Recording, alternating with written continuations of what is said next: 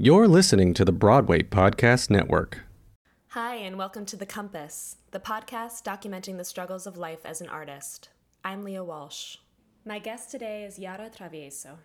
Yara is a director, a choreographer, filmmaker, and dancer. She was in the dance program at Juilliard in my graduating class, and although we weren't super, super close at school, I've always been drawn to her drive and her passion for supporting fellow female artists since graduating, she's been making just really expansive multimedia work. It's really innovative, and I'm so excited for you to hear this conversation. And also, happy birthday, Yara! It's this weekend, so thank you so much for sharing with me. If you have a moment, please rate and review the podcast on iTunes. It'll help other artists find us, and I would really appreciate it. I hope you enjoy the 85th episode of The Compass.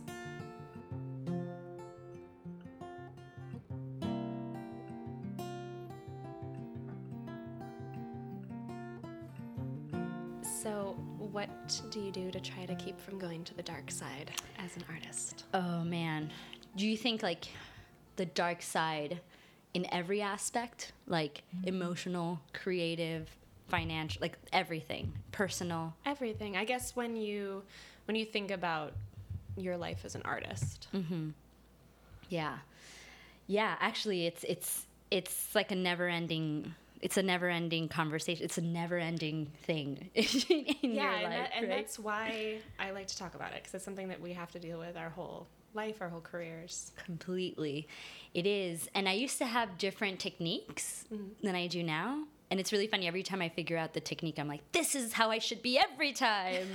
and this is how, this is what I should do every time I'm in the dark side. But then, of course, you grow and then you need different things. Right. It and evolves. It evolves. Yeah, totally. When I was younger, like not going to the dark side was just diving deeper into the, the work. And that's like no good right now. that's dangerous right now. I think I'm in a I'm in a different place where I did dive really deep into the work, which made me um, understand a lot more about myself personally because the work I was diving into was more personal work. Um, it was weird. It was one of those experiences where the work is kind of coping. It's like the work is kind of therapeutic, but influencing you in your mm-hmm. daily life in a way too. in your daily life yeah mm-hmm. and it, it and it's interesting too because even the works that you create you don't mean you don't think are very personal in like a month's time after you see it and you see it exist in the world for me i don't know about anyone else it hits me. It's like oh my god. That was so personal and i didn't realize it while i was in it until now. Um, and i never really understood that kind of way of creating you know just like allowing the story to develop because there's a subconscious aspect um, that is personal to you that is a part of you and just be okay with the choices that you're making for the characters or the story. But um, understanding that now in my life is such a gift because after each work no matter how i feel about the work whether or not i feel like it succeeded or it didn't because that's a really hard feeling when you finish the work Right. and you judge it so no matter how I feel about the work, what I do have to hold on to is like the investigative part of the work, like post show. It's like, okay, let's figure out what this is saying, you know? And right. That you're like learning things about yourself that you didn't even realize. totally. And it's almost like I'm learning things from the wisest part of me. You know, it's it's beyond. It's beyond. It's not a, a sort of naive uh, store, like a naive um, sort of explosion of creativity. It's it's it comes from a deeper place. It comes from something. Oh, it almost feels like future me is trying to take care of me by speaking through my work. It really that's what it feels like, and maybe that's just how I've decided to approach it. It's a very, it's almost a nurturing experience. You know, you make the work, you put it out in the world, and then the work takes care of you in a weird way. in that you go back to the work and you analyze it or you see it separate, and it's almost like someone telling you the story of you.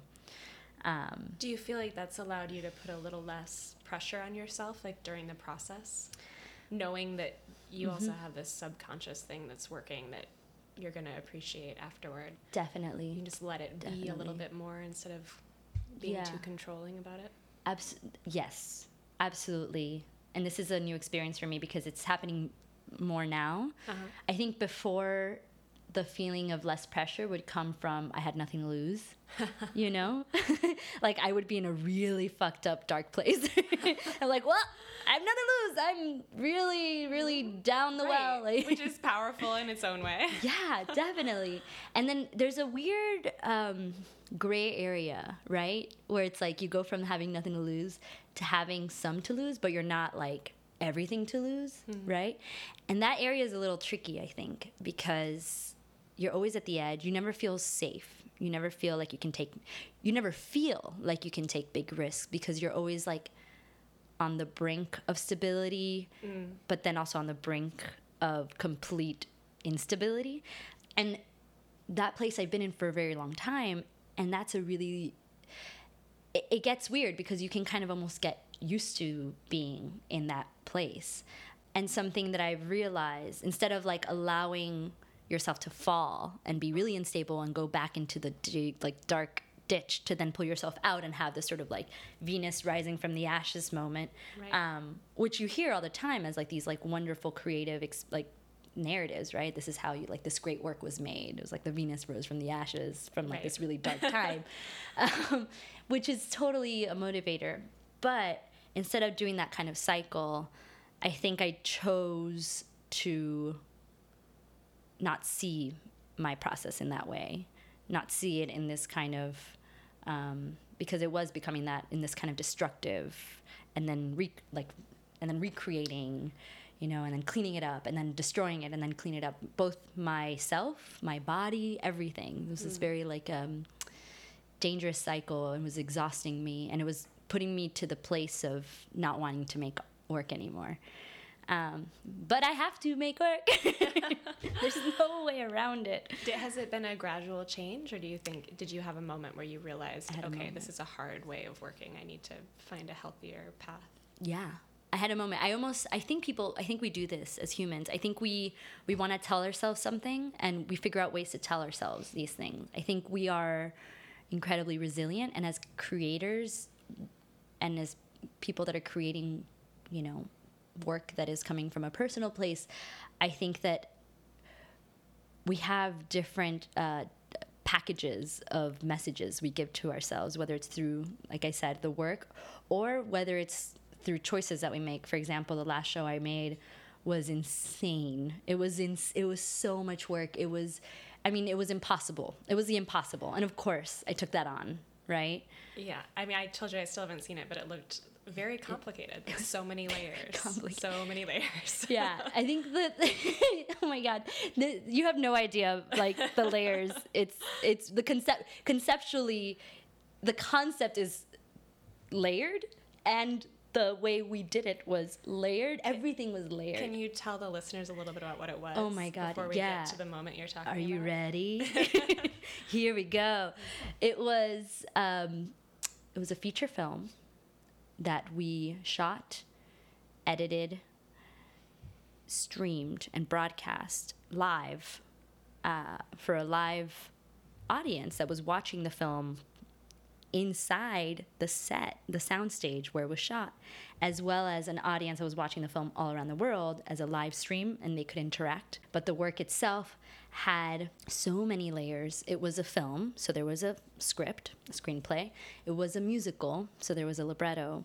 It was it was a live theatrical performance Right. with choreography and live music and musicians and sets designs and stages and costumes and hair and makeup and all the things and lighting design and everything you can imagine as a theater production would be. Right. except this theater production had four stages as opposed to one stage.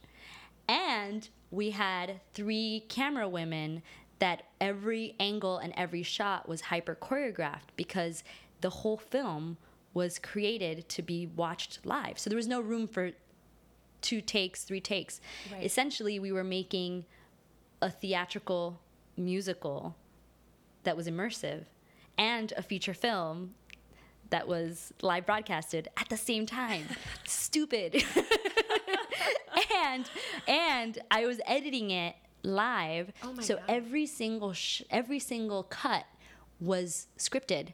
So my entire experience behind the booth was with the music, counting five, six, seven, camera one, two, three, four, cut two, three, four, two, two, three, four, camera three, two, three, pan, pan, one, two, three. It was crazy. I wish you had had another camera on you. I know. Because it would have been a whole other performance I backstage. think I think it's I think we recorded the audio, which is horrible. Like it's the most terrifying thing to listen But to. it's just another kind of choreography. That's it is. It is. It is. It was everything was everything was with counts, everything was planned, everything was scripted. Um, and of course, writing the script, you know, creating every angle, you know, every storyboard, the choreography, um, the sort of like the actor, like staging the actors. Right. And then thank God for my incredible collaborators who took on, you know, like Sam Crawford did this incredible music score and libretto that everyone wants, like an album of it because it's so good, and it's so good. It's I just listen to it now, even just hanging out, um, and set design and lighting design. It was amazing. I have like this great team and camera ops and DPs and cinematographers, and they were just like killing it and costumes it was like it was amazing but it was a lot. It was a lot. And um and oh and i produced it as well so i had to find the money. Jeez. yeah that was it. That was if i had only been creating the work i think it would have i would have been able to do it. But i think It's a whole other pressure. yeah yeah funding this kind of monster while making it. But it had to be that way you know? I mean in a lot of my work i have to be the one that kind of takes the reins in the funding because i want to make what i want to make. And Right. i'm not gonna i'm not gonna do It- anything it's else Not easy. Your work isn't easy, and so you have to yeah. make it happen. yeah there's no infrastructure for it yeah, Well, I want to talk more about that. But Yeah. so now that we've heard what that piece Yeah. was, what, what was this moment that kind of made you realize you had to change your process a little bit? Oh my God. It was throughout the whole thing, just like every step of the way, feeling like I was pushing myself to a new limit that I didn't ever want to see. Like I was meeting parts of myself that I had never met because I was so exhausted. I was so drained. I was so scared. I was so um, overwhelmed and I was meeting new parts of myself. And in a way, in a way that it was, oh, hi, new Yara. I've never seen you in this scenario. What's going on, girl? How you doing over there? Like you falling apart a little bit. like it was. There were some some. I'm sure there were also parts of you you were meeting that were positive. Yeah, there were parts but- that I was meeting that were really. the overworked parts. I think I think in general the fact that I was able to like keep it together and keep the ship running and keep my team happy because that was the priority. I think that that was oh wow I could I could do this and honestly like I did it and I did it successfully and I didn't fall apart and, like there was no crash and burn but then afterwards um, I had a series of episodes that were interesting both physically like my health just kind of like freaked Right. right, so i had a series of like my body is so in tune with my everything uh-huh. that if i ever feel uncomfortable around a human being or with a situation or if there's something happening deeper my body will respond hmm. in very interesting ways. So this time it chose to respond with a series of really interesting allergic reactions like one after the other, one after my the other, nonstop. And it was really cr- like my body was just taken over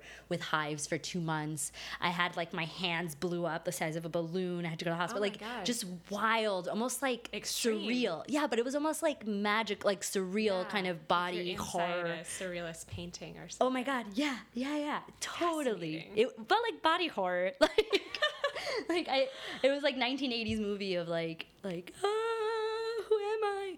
Um, I'm a monster. So that that was interesting, um, and it, it continued throughout. You know, after the premiere of the work, uh, and then also just kind of seeing the world around me after I had been completely immersed in this work and feeling like I always feel kind of like questioning like this is insane. Like I I I I'm I'm not able to to take on so much and I'm burning myself out and just feeling like just a little bit in the sort of like dark side of, of whether or not I could actually accomplish the kinds of works that I wanted to make and hmm. if I was if I if I had enough tools to be able to do it. And yeah, it just hit me. I was almost waiting for this information, but I just decided to take action, right? As opposed to like sitting with these feelings, I just decided to take action and start asking um, people that were wiser than me or that I thought were wiser than me. Just asking them questions and asking them for patterns. I was looking for patterns. I was looking for new ways to have a conversation with myself every day. Um, because the one I was having was was not working. Um, it was leading me to maybe I shouldn't be doing this, and that was not not okay. You know. Um, and I had one person in my life tell me, tell me, stop asking yourself because this is what you're doing. This is who you are. You're meant to make work. Like every pore of you is meant to create. You've been doing it your whole life. You're meant to do it. You should be doing it. And sometimes you just need to hear someone outside of you tell you that. they mean stop asking yourself, Stop asking you yourself if you it? should be making work or were you not. asking how should I? Be? No, it was stop asking yourself if you should be creating. Stop. That's a waste of energy. Mm-hmm. Just know that you should be, and that's who you. It's not even should I, should I, should I not. It's just who you are. Right. And I can't. And when when you hear something that's very true to you, you just you just know it. You feel it in your bones. In that moment, I was I just needed someone to to let me off the hook of Yeah. yeah. Yeah, To let me off the hook. And from that moment on, honestly, I realized, wow, I'm wasting, I'm putting my energy in a lot of wrong places. And I went through a few months of just cleaning house, going through every single part of my life and deciding where the energy was not efficient and was not helping me, uh, and where the energy was efficient and was helping me. And it's been so far really awesome. yeah, yeah. I mean, What are some of the things you decided to cut out? the biggest one that has shifted immediately things uh, was that I was putting most of my energy in taking care of my team. I was uh, focusing so much in making sure that their experience was a freeing one. I was making sure that they felt that this was a sort of like horizontal um, uh, working environment.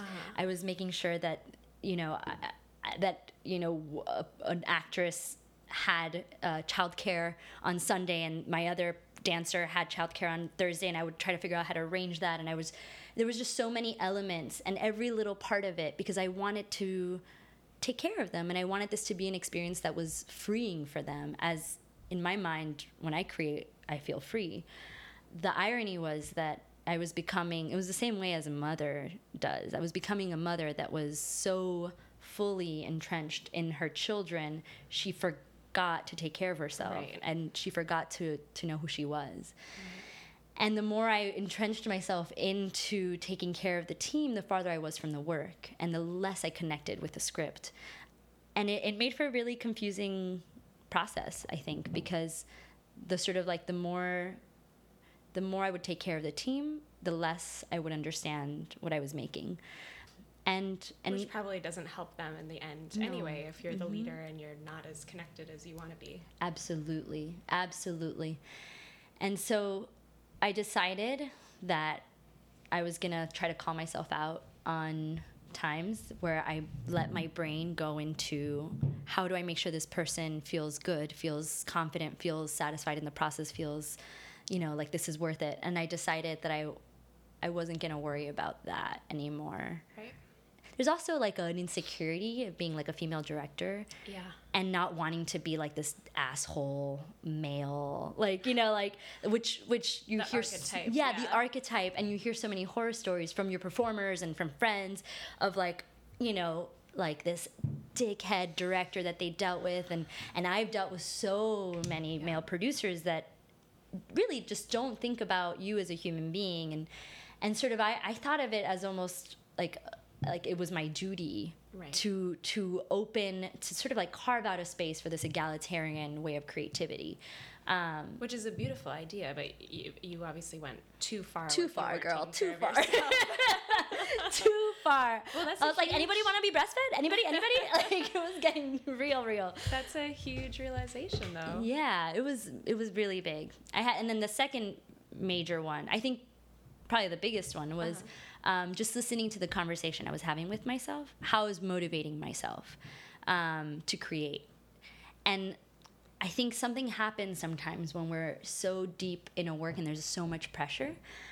We look for motivation anywhere, and sometimes it's it can get really dark in your head. Like the motivation to create work and the conversation you're having with yourself stops being about the work and stops being like about the story that you're trying to develop and you feel like you need to get out, and it starts being a very negative, almost like a really bad boot camp coach Like fear. fear. Like, what are you doing, you worm? You're nothing. Get it together. You suck. Go, go, go, go, go another lap. I totally know what you mean. Oh my God, it's so real.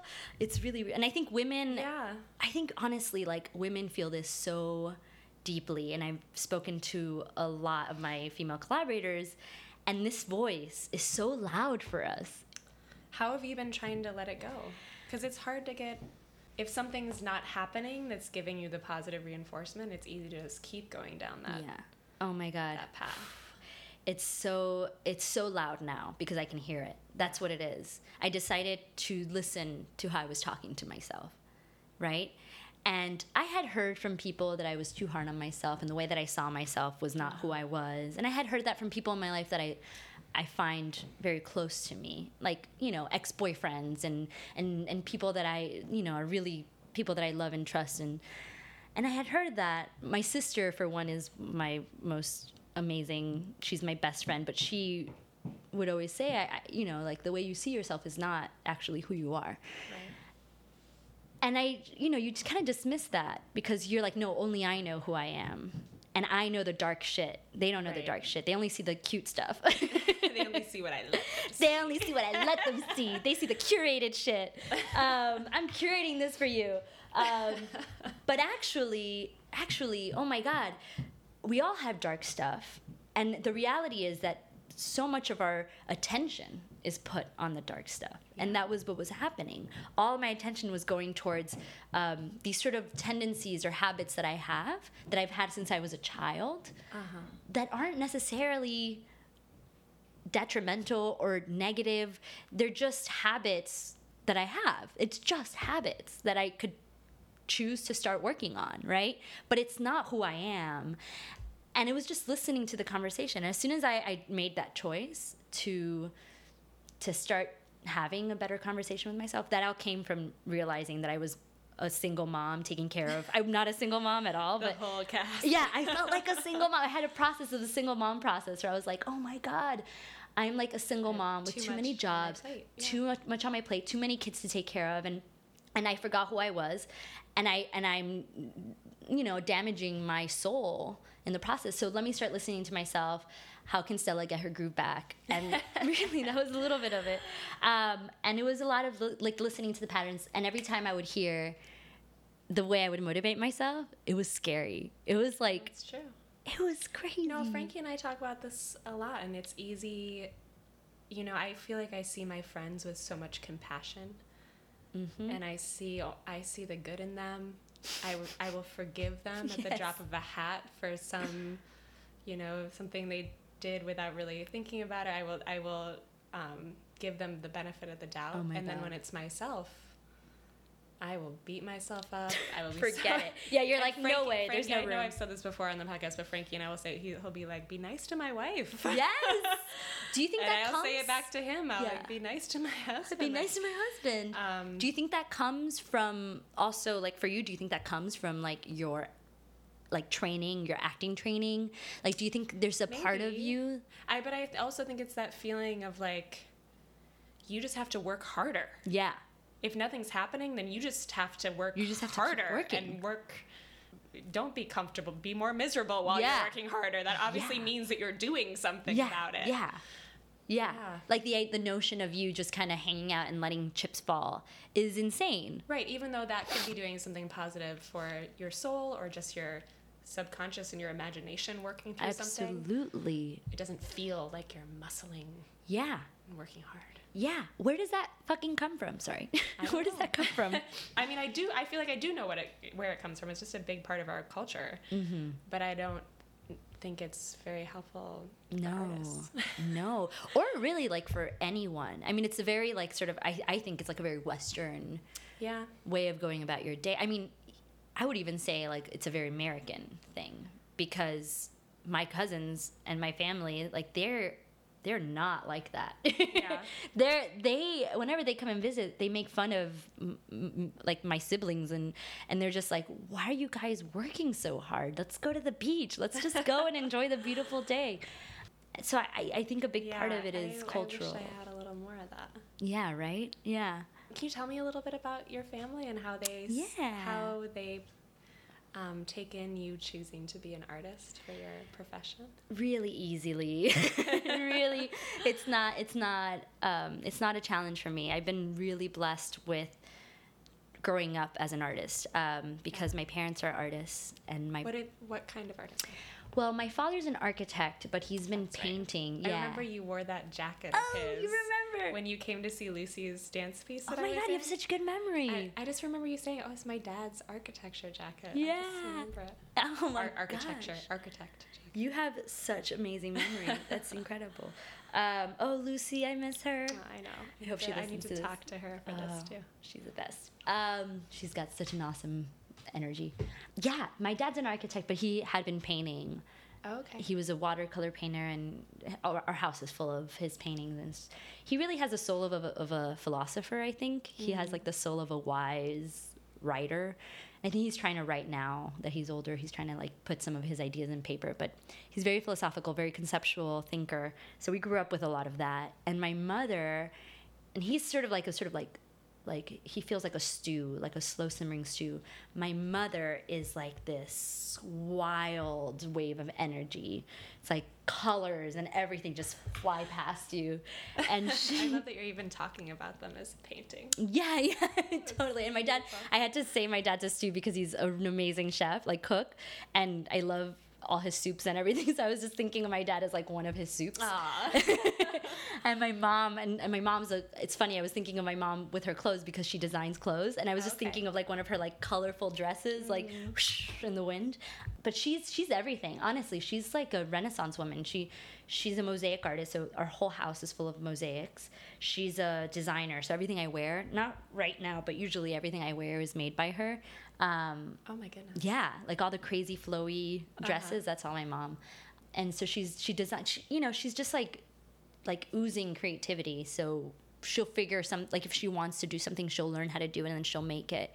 Um, she got into like cake making once. She did sculptures once. She Very was tactile though. Yes, very. Yeah, like she's a visual artist. tactile, yeah. She's a painter too. I mean, she hasn't painted in a long time, but she used to be a painter and a sculptor. She used to make these big rope sculptures, and she's she's just like oozing, make, create all the time.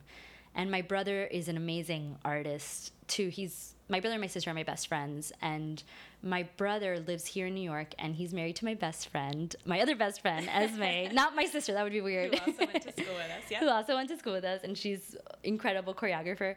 My brother, he he's an activist, uh, architectural designer, and an artist, and so he creates really beautiful sort of um, public artworks that have sort of like major poetic elements and components, and he collaborates with different neighborhoods and communities to to create the projects. So it's it's really beautiful. I mean, my brother is very similar to my father in that they're very philo- incredibly philosophical. So you really just sit and have like hour long conversations about with my brother particularly about like philos- philosophy, politics, and love. He loves talking about love. and my sister is incredible human, the biggest heart you'll ever meet, and she's um she's a jewelry designer. She's she's like my mom. She's anything, anytime, anywhere. So she creates any like she can make anything out of anything. And right now she like designs like these epic jewelry pieces. They're so wild. And also she's taken on this is really crazy because she can go really wild with it. She's she's the equivalent of like me in projects with this. She creates these like children's birthday parties that are so epic and so For other people or for for her just people in kid her and for other people. But for her kid, she'll work on it for like a year. It's like a quinceañera, but her baby's one or two. But anyways, yeah. So we grew up with that kind of energy, and and our house was so it felt like just an artwork, and Where are you in the birth order? I'm the youngest. Okay. Yeah, I'm the youngest. But um, yeah, we grew up making work and, and painting on the floor and painting on our walls are painted on. Yeah, it was just a very creative environment. And my father used to always say like, as like as long as you're creative, you can do anything. You can figure anything out. And that's really rare for like to be a first generation American kid and have like immigrant parents be like, your American dream is gonna be an artist. You know, that's it's kind of exciting. But we still had that sort of same pattern of like the sort of first generation kid of like work your butt off. You know, because if you're gonna be an artist, you better get full scholarships at you know. You gotta be the best. Yeah, you gotta be the best. Exactly. Yeah. So we had a. It was a nice balance. Yeah. Yeah, you're great. Um, Are your parents artists? I don't know that. No. No, my mom is very creative and she's an entrepreneur in a lot of ways and involved in education and stuff. And she's actually, hi mom. she's been loving the podcast and Oh. said that it's really allowed her to think of herself more as an artist because she is always like creating these ideas, but she's always thought of it in the business world. that. I feel like that makes so much sense. Yeah. Interesting. Yeah.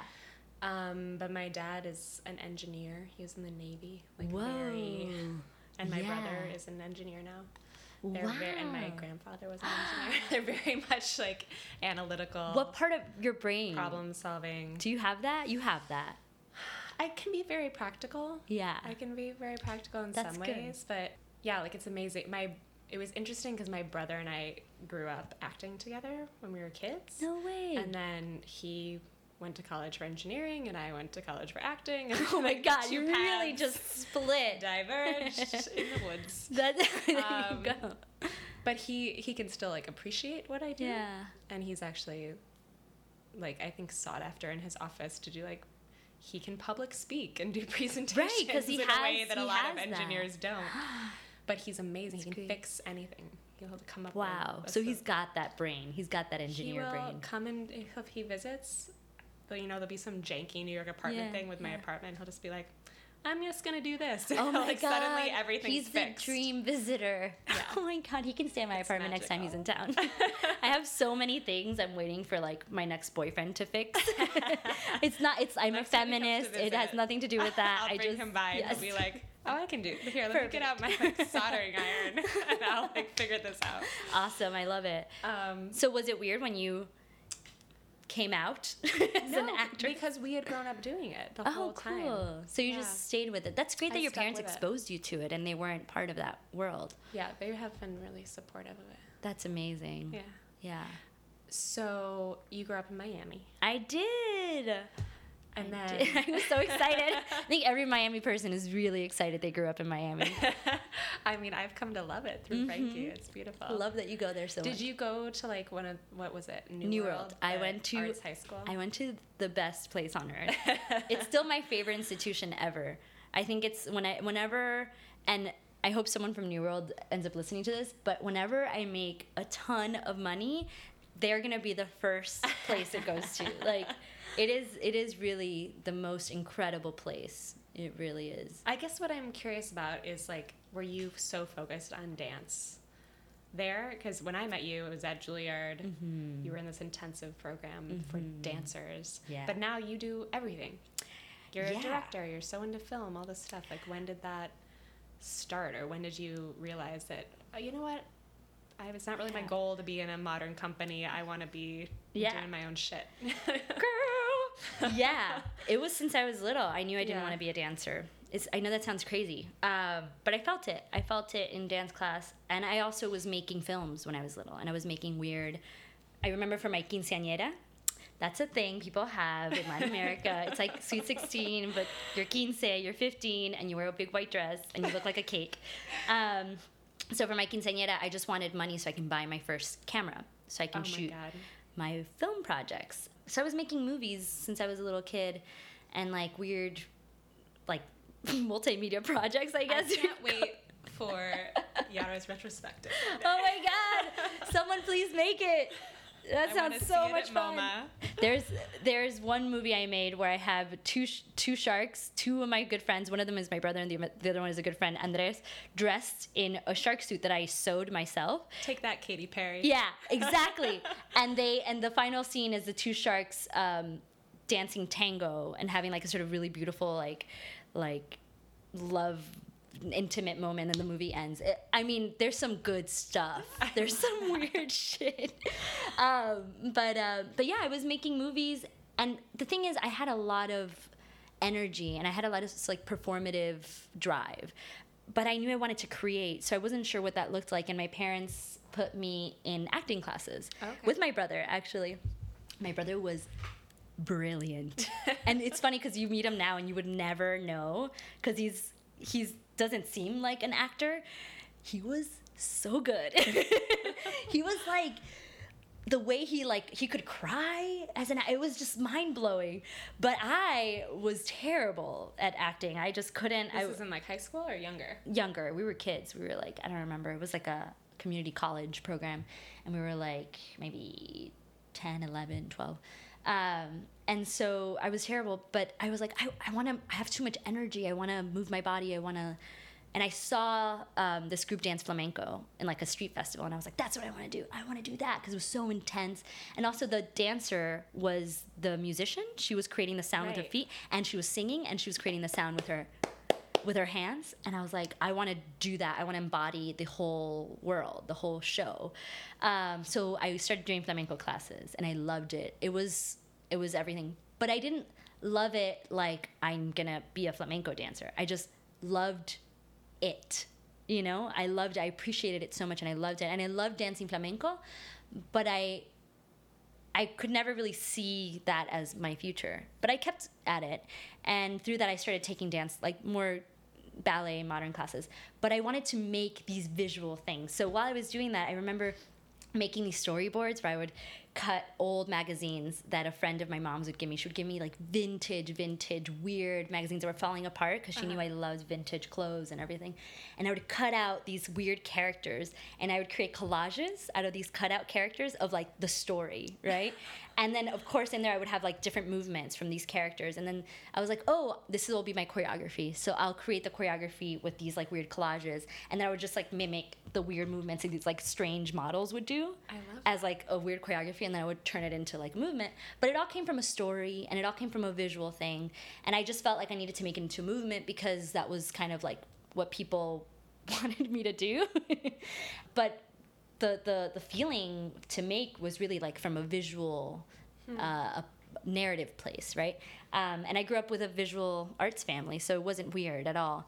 And my parents got it; they kind of understood it. And once I started doing film stuff with some a group of friends at New World, we started this festival called Borscht Film Festival Okay. and um, and we basically would get together and just make these movies and a lot of it had to do with like you know some of the members of the festival were composers or musicians and then some of them you know that we would just come from everywhere and our high school didn't have a, a film department so we kind of made a make, makeshift film department I was the historian, so I had access to all the camera equipment.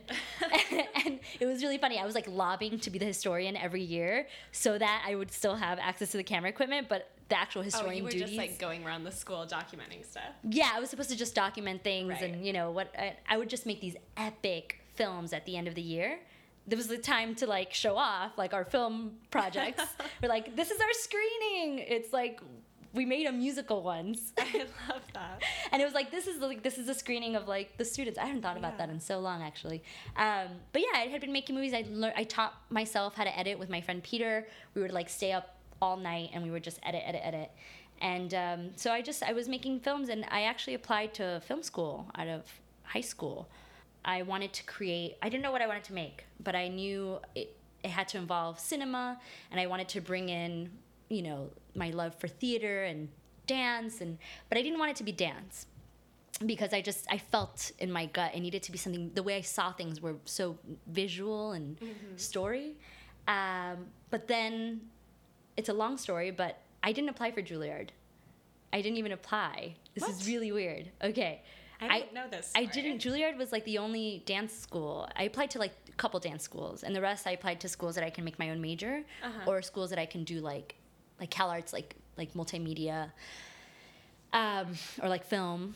And um, so what happened? See what happened was, um, I entered this program called Young Arts, which is an amazing organization, and the director of the Juilliard Dance Department happened to be in the audience while I was doing the competition. It was a competition, and we everyone in our school had to do it. It was mandatory. And if you're in dance, you have to do dance, and if you're in theater, you have to do theater.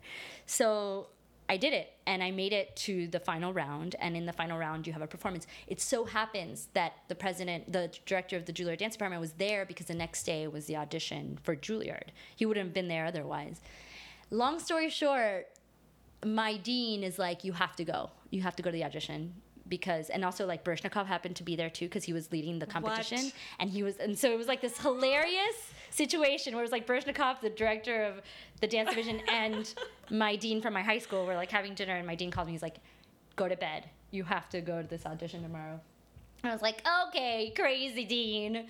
like, I didn't believe him. And then he's like, you have to, don't make me look bad. And I was like, oh God, okay. And I Yeah, loved my like, dean. yeah. no thanks. yeah, yeah, yeah, I can't. I was like, because he was also this incredible, my dean was like amazing mentor for me. So I went, and it was so funny. It was really like, okay, I just didn't really understand what was happening. And I just went, Uh-huh. like, I went rolling my eyes the whole time. Like, there's no, Right, like, this so is like, I ridiculous. applied to the schools I want to But also, like, I'm not gonna get in. Like, this is ridiculous. I bet they're just asking everyone that was in the competition, whatever. This is this is silly. Um, and I did the audition, and if that experience has taught me anything, it is to give zero fucks. I mean, that is the thing we all tell ourselves, and it's true. it's But it's hard- true. it's hard to do. It's in the moment When it's things that you do care about. when it's things that, and In when that have moment, when you've like tricked yourself because mm-hmm. you did never put the pressure on yourself. Exactly. In moments where the pressure is there because you've been sitting with it for too long or you've been Yeah. wanting it too long, give zero fucks. In other words, don't don't need things. Advice of the year. Advice of the year. Give zero bucks. Give zero fucks. It really works. In other words, I think the way that can be translated is don't need it. Right? Like Yeah. don't feel like you need it. Um difficult to do, but I it's so with you. difficult to do. So um, so yeah, so I did the audition. It was chill, chill. I was so chill. I was like pirouette. I got it. Like I was so. I've never been that chill in my life. I don't know what it was. I was just like, oh this, oh yeah yeah. No, I can I can balance here for a little while. I'm I'm good. It was great. So anyway, so that was that was great. And and once I got into Juilliard, I was like, I was a major opportunity. My parents were like, "This is huge," and it's it was weird. I couldn't say no. It felt like I couldn't say no. Right. Um, and also, this, they gave me that biggest scholarship, so that was really great. Um, and it was it was a little scary going in because I was like, "Am I gonna lose myself? Am I gonna lose who I am?" This is four years of not what I thought I was going to be doing. Yes. And even, I even told the the president, the director, that in our interview. Um, And it's a strict program. Like they don't. I It's know crazy. we small group of us found ways to Yeah. collaborate and do other things. Well, you guys, strict. your program was like what I wanted. it was like, can I just go over there and just, yeah, um, But yeah. it was hard. It wasn't really like encouraged. No, no. I was, I was, I was the bad kid. I had never been the bad kid before. Talk about like being the bad kid. I was threatened so many times to get kicked out of that school. It was really stressful because I didn't know if I was gonna get invited back the next year. Um, but I needed to make what I needed to make, and my parents were so supportive. They were like, "If you lose your scholarship, we understand. You're being yourself." I would just make my work. I was I was going to class. I was being a good kid. I wouldn't even go out. My friend Marla just reminded me. She's like, Marla and, and Dylan were both like, "You never went out in college. You just stayed in and worked because it was my only time to do the work that I actually wanted to do. All day I would dance and I would feel so not in my body, not in my head, and just so like I need to do this, like something that I just needed to do. Mm-hmm. And then when I would get home or to the tiny dorm, that's when I could be free and create. So I would stay up so late, just like writing shit, making projects, writing scripts, watching these weird movies. And that for me was so much. I would never drink. I would just do that. Um, and and I continued to develop the film festival in Miami while I was at Juilliard. So I was you know, running that while I was um, studying. So it was a lot. It was a lot, but it, it was the only way I could do it, right? To like keep that part of me alive. So I've been I've been this person my whole life. It's Yeah. just it's actually been harder than I thought it was going to be to kind of climb out of the sort of dancer title. I never really thought it was going to be that hard. I thought that like going to Juilliard for dance was just going to help me in the world as an artist. Period. Right.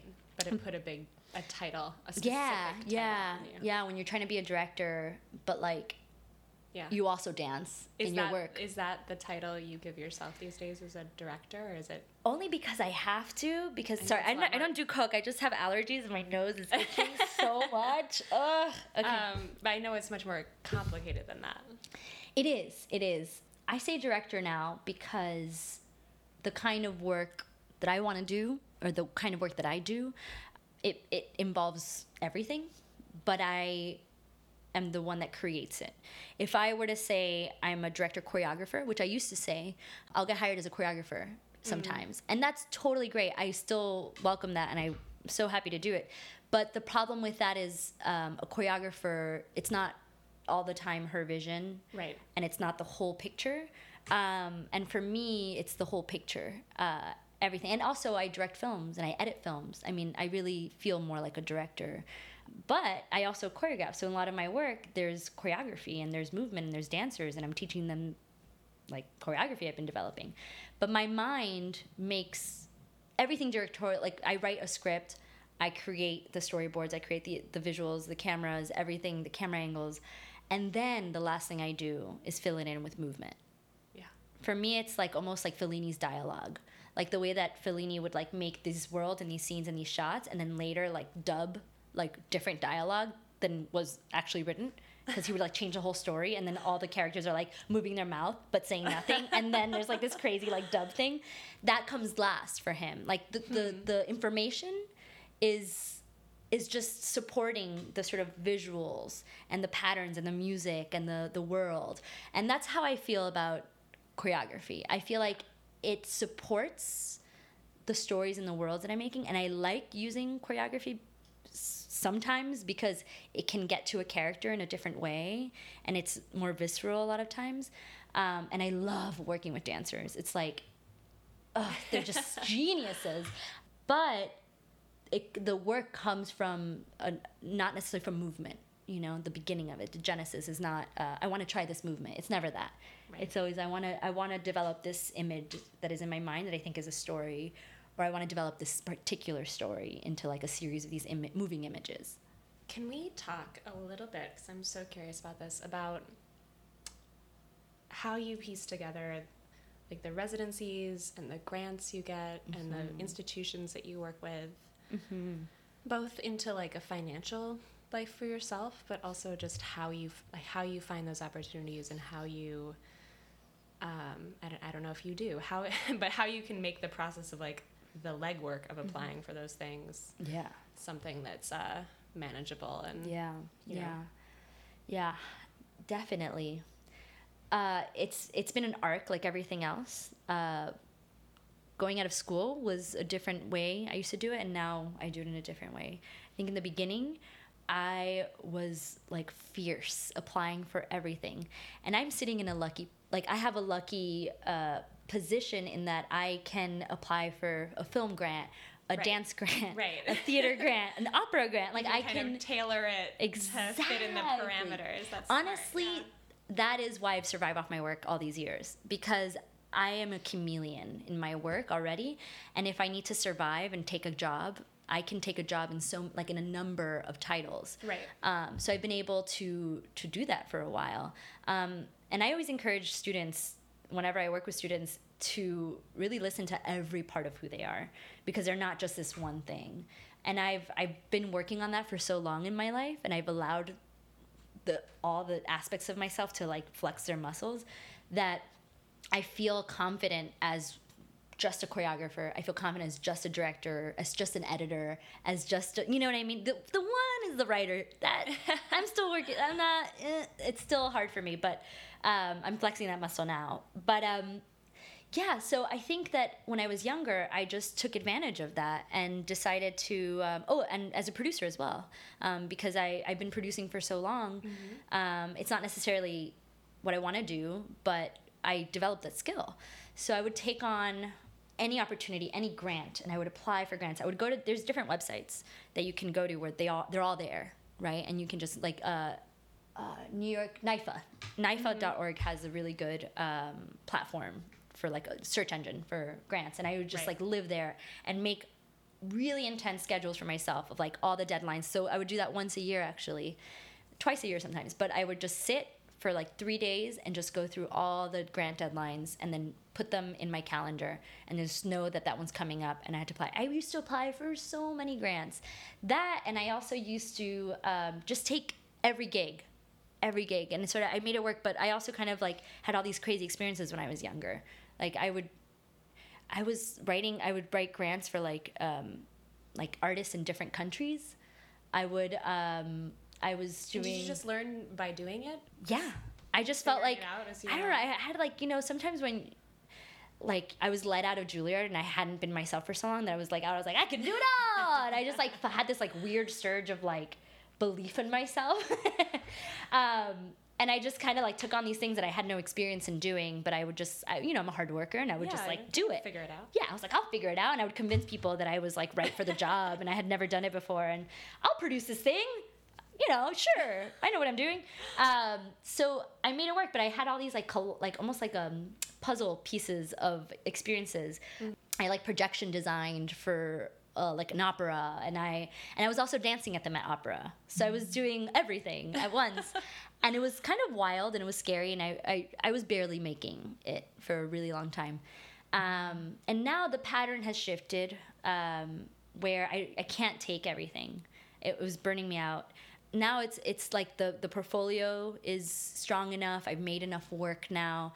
Um, I've made work that I feel really like it's personal. It's like work that is true to me, and I haven't sacrificed. You know, there's also work that I've sacrificed, but those were you know meant to be sort of like hired work to do what was meant Right. right commercial work. I, I direct commercial work, so you don't feel like you are bleeding to death when you're creating your own work while you're creating commercial work. It feels totally awesome. It's so fun, actually. Yeah. So, yeah, so now I, I kind of ping pong between, I'm always making my own work. So, my own projects are long term projects, and I give myself a lot of time to fund them, right? Um, I am very patient in developing my work because I want it to be the big thing it has to be. Yeah. And so I take my time funding, and it's a it's um, I do it through grants, but I do it especially. Most of the funding comes in partnerships. So, for example, with the last show, we brought together a few different institutions. So I know one art institution can't afford very much money, but because my work is so kaleidoscopic, I guess, um, there's dance, there's film, there's music, there's theater, uh, there's installations. Uh, because of that nature, I thought, well, let's kind of like appeal to each, you know, genre and find institutions that are interested in collaborating with different institutions. Yeah. Um, and kind of put those puzzle pieces together. So for me, the work always mirrors the producing.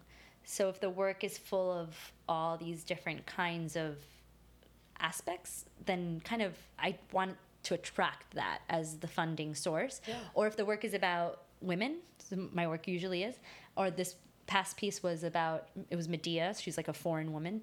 Um, then what what are the institutions that are passionate about this the way I'm passionate about it? So really just finding the people that are passionate about that particular aspect and see if they're also passionate about collaborating with another institution and opening their the other thing is that it opens their community it opens their network and it opens Their audience. their audience. Yeah. exactly. And that's a great thing. Like in my work i never see anyone i know. It's always like this really awesome mix of people you know because it's so many different institutions that are influencing um, the making of the work that I, I never know who's going to be there but that's been a really that's been like a really great way and i actually think as far as like the economy of art making and and how tough things are i think we can only do projects now in collaboration with many institutions, many people. It takes a village, literally. Um, I think we can't do it anymore with like one institution, one company. I just, I. It's very rare. It's very rare. It's very rare. And I think I'm not really interested in that sort of like that top tier of like artists that made it because that's just kind of bullshit to me. Um, by made it, I think we all, you know, it's sort of like you know this funnel of like Right. these are the people that made it and they're secure and they're safe and they have And sustainable those income. are the people we're keep gonna keep going back to. Yeah, and exactly. Yeah. And I think that's really dangerous. And I also think it's dangerous for students because I've been working with a lot of students, and you ask them like, well, what what do you wanna like? What do you see yourself like? What do you want to work towards? And a lot of them will say Broadway. It's like, well, do you actually want to work towards Broadway, or is that just something that you see people Right. in a sustainable and succeeding succeeding quote Right. unquote? And I I mean, discourage you can that. get a you can get a good paycheck doing Broadway, but it's Totally. a very small number of people. yeah, but also, is that actually what you want to do? And is it the kind of art? Yeah, is that actually the kind of art? That's what I mean. Because if we just Yeah. do the thing that seems like success and seems like the thing that's gonna, you know, make us feel like we've validated, you know, like all this hard work. I think the issue with that is that we sort of diminish the like depth of Yeah.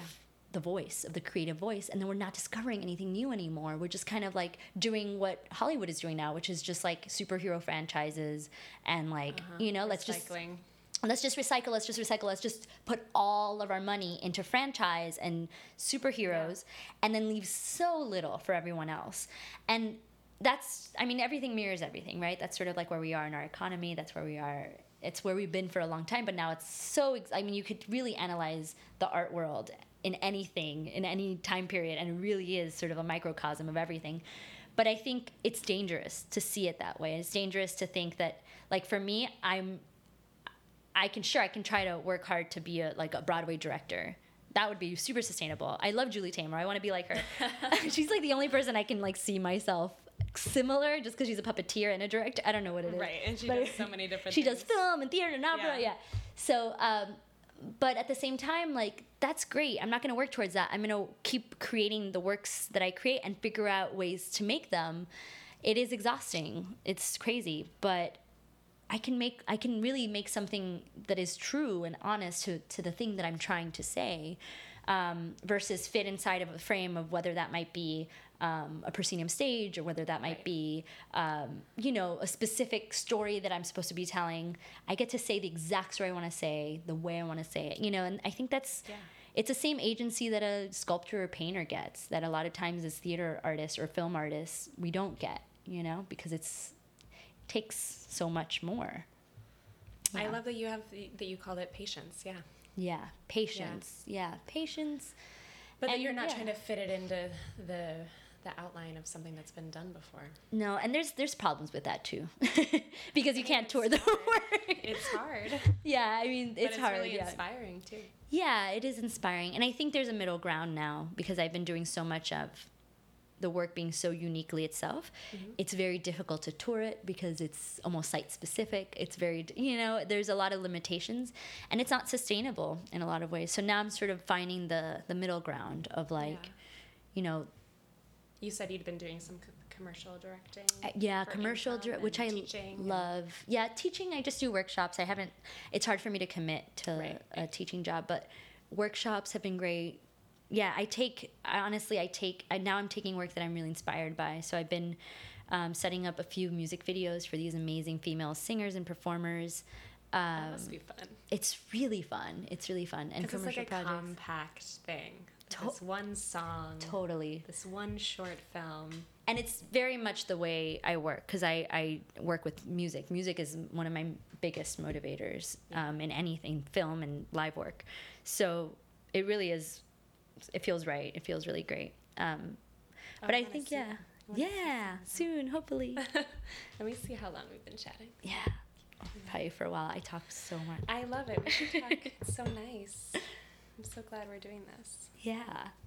I do love talking about the economy of art though because it's it's such a real thing. And it's also like I will say one thing like some like artists have developed so many habits that are working against their own self-worth like like seeing self you know like seeing themselves as self-worth and the world around us is like puts these sort of like identities you know that starving artist or like Right. Or it- taking advantage of your generosity. taking advantage of your generosity and and because we're sensitive i have to say it like we are oozing like we're like open all the time because we're so sensitive um, and because we we want to we want to do what we love so bad we allow ourselves to be taken advantage of because we want to we just want to do it we just want to do what we love fuck it fine i guess they're not paying me and fuck it fine i guess I really want to work with them. but I really want to work with them, and also I don't want to. I don't want to look bad. And there's so many other performers or directors or whatever.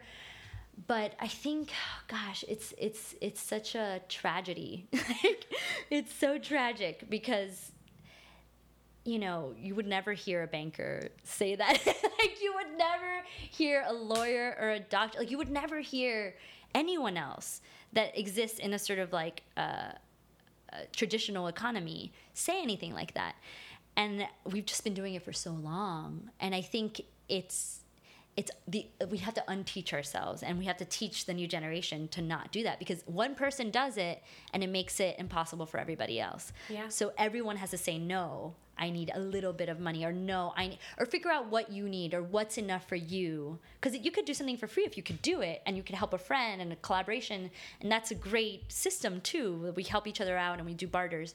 But i think more times than none institutions that can afford or even commercial companies that can afford you don't and they take advantage of you. And i think to un to unteach or unlearn that inside is a huge process. But once we do it's like a it really does it shifts things. I'm still working on it but it's a Yeah. real one. Yeah, that's super important. yeah. So if you are like in a really dark place, are there any concrete things that you reach for time and again to kind of lift you out of it? Like a, a book that you go back to or a film or places you go? okay when i'm in a really dark place it's more of something i do Mm-hmm. I try to find a pattern in my days, something to do every day. And usually it's either making my bed and um, having like my morning exercise, but I need a pattern. So I, and I set sort of like very specific goals Yeah. for myself for that for those days very small scale tiny tiny just for today i'm going to make sure i do two th- two of these things um, but but the pattern thing is very important when i'm in the dark place because it literally imagine yourself as like a train right? And the engine is slowing down and the momentum is dying. And that's really all we are. We just Yeah. starts to slow down. And the slower we get the more time we have to think. And the more time we have to think the more time we realize oh my god. Oh no. Oh god. And so what i need is a way to get that engine just moving not super fast because that's avoiding everything but just at a normal speed so that i can function and so that i can listen to myself and so that i can move forward in a healthy way Right. um, so the pattern is that picking up that engine just in a normal way. Um, and that's really helpful. And that's just a tiny little step. And there's like a million other steps Yeah. after that. Yeah. No, people always say that like if you put on your workout clothes, like that's the f- then Yeah, you're gonna work out. yeah. Like- Or, or just stay home with your workout clothes. I've done that. or the making your bed thing. that- yeah, yeah, yeah, That's really nice. Yeah, Just making your bed. The first, if you take the first step, you're more likely to do it. Yeah, and Yeah. And, and listening. Listen, honestly, like when that dark place starts to hit, I need to understand the dark place. I can't just like get out of it. I need to like hear why it's there. Mm. So it's both the pattern in conjunction with okay, what is actually happening in there? Are you a journaler? No, I'm a talker. you got to talk it out. I talk it out. I have a very he's my art husband. He's his name's Brookhart and uh, we're we're like connected at the brain. And um, yeah, he's my like um, talk off the ledge person. I think a lot of people have those Yeah. and I just I talk it out with him and he's lovely and, and he he's not necessarily a talker but but um, He's a listener. he's a listener. he's lovely and uh, we talk about his artwork and it's great. So yeah, but uh, journaling or meditating, um, it's it's really just kind of like listening, right? Different Yeah. ways. Different people do it differently. Yeah. And then the last question is Have you seen anything lately that you want to recommend of any art form? Have I seen anything lately that I want to recommend? Or do you have, or like friends shows or Yeah, something you yeah. have coming up? Oh, well, I saw an old movie recently that kind of blew my mind. It's not something right now. Is that okay? Yeah. Um, because I've, I've been kind of away from New York. I was in the woods for a little while, so I was watching like like like movies that are on your list that you never get to, and I was like, this is the time. I'm in a really scary You're in a tower. Yeah, in the middle of nowhere with all the weird dogs that are gonna attack me. I, it's a long story, um, but I watched this movie called uh, Mishima. Oh, a life i think it's called a life in four chapters. And it is wild it is my favorite kind of cinema which is like this weird uh, crossover between like film and theater and uh, it's What era? it's it was in? made in like the 80s it feels like an 80s movie because so mishima is is he's like a very famous i'm gonna screw this up because i don't know enough about him but he's a really famous japanese author Uh-huh. who wrote a series of very important works of literature, but also he uh, started a uh, sort of like a militia cult that was based on like the old school principles of samurai, and the the way he dies in real life is that he um, he basically uh, like attacks a, a military base in Japan and he commits harikari. He like he kills himself like the way a, a samurai would. Um, as a protest. Um, it's it's epic. He's And this is a film. so this is a film about, film yes, him? this is a film about him, and it's just wild. It's beautiful, and it's a kind of cinema that I kind of love. You know, all that kind of like really beautiful, like beautiful, like beautiful shots and, and- images, and it's just really interesting film. Yeah, that's like the only one that comes to mind because it's so present in my head right now. Well, that's Yeah. a very strong image. yeah. Oh my god. Yeah. Yara, thank you. oh, thank you. This Yay. is really special. Yeah, this was great.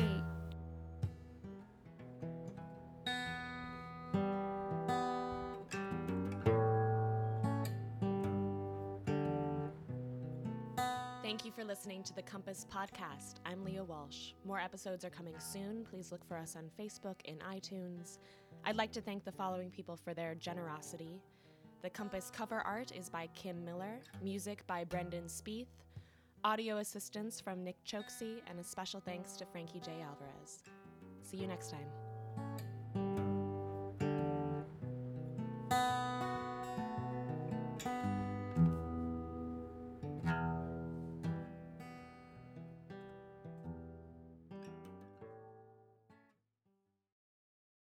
Hey, it's Leslie Odom Jr. here on the Broadway Podcast Network to tell you about the Rise Theater Directory, a program of Maestra Music. Rise is a national online resource designed to connect and empower backstage and administrative and creative theater professionals from underrepresented backgrounds.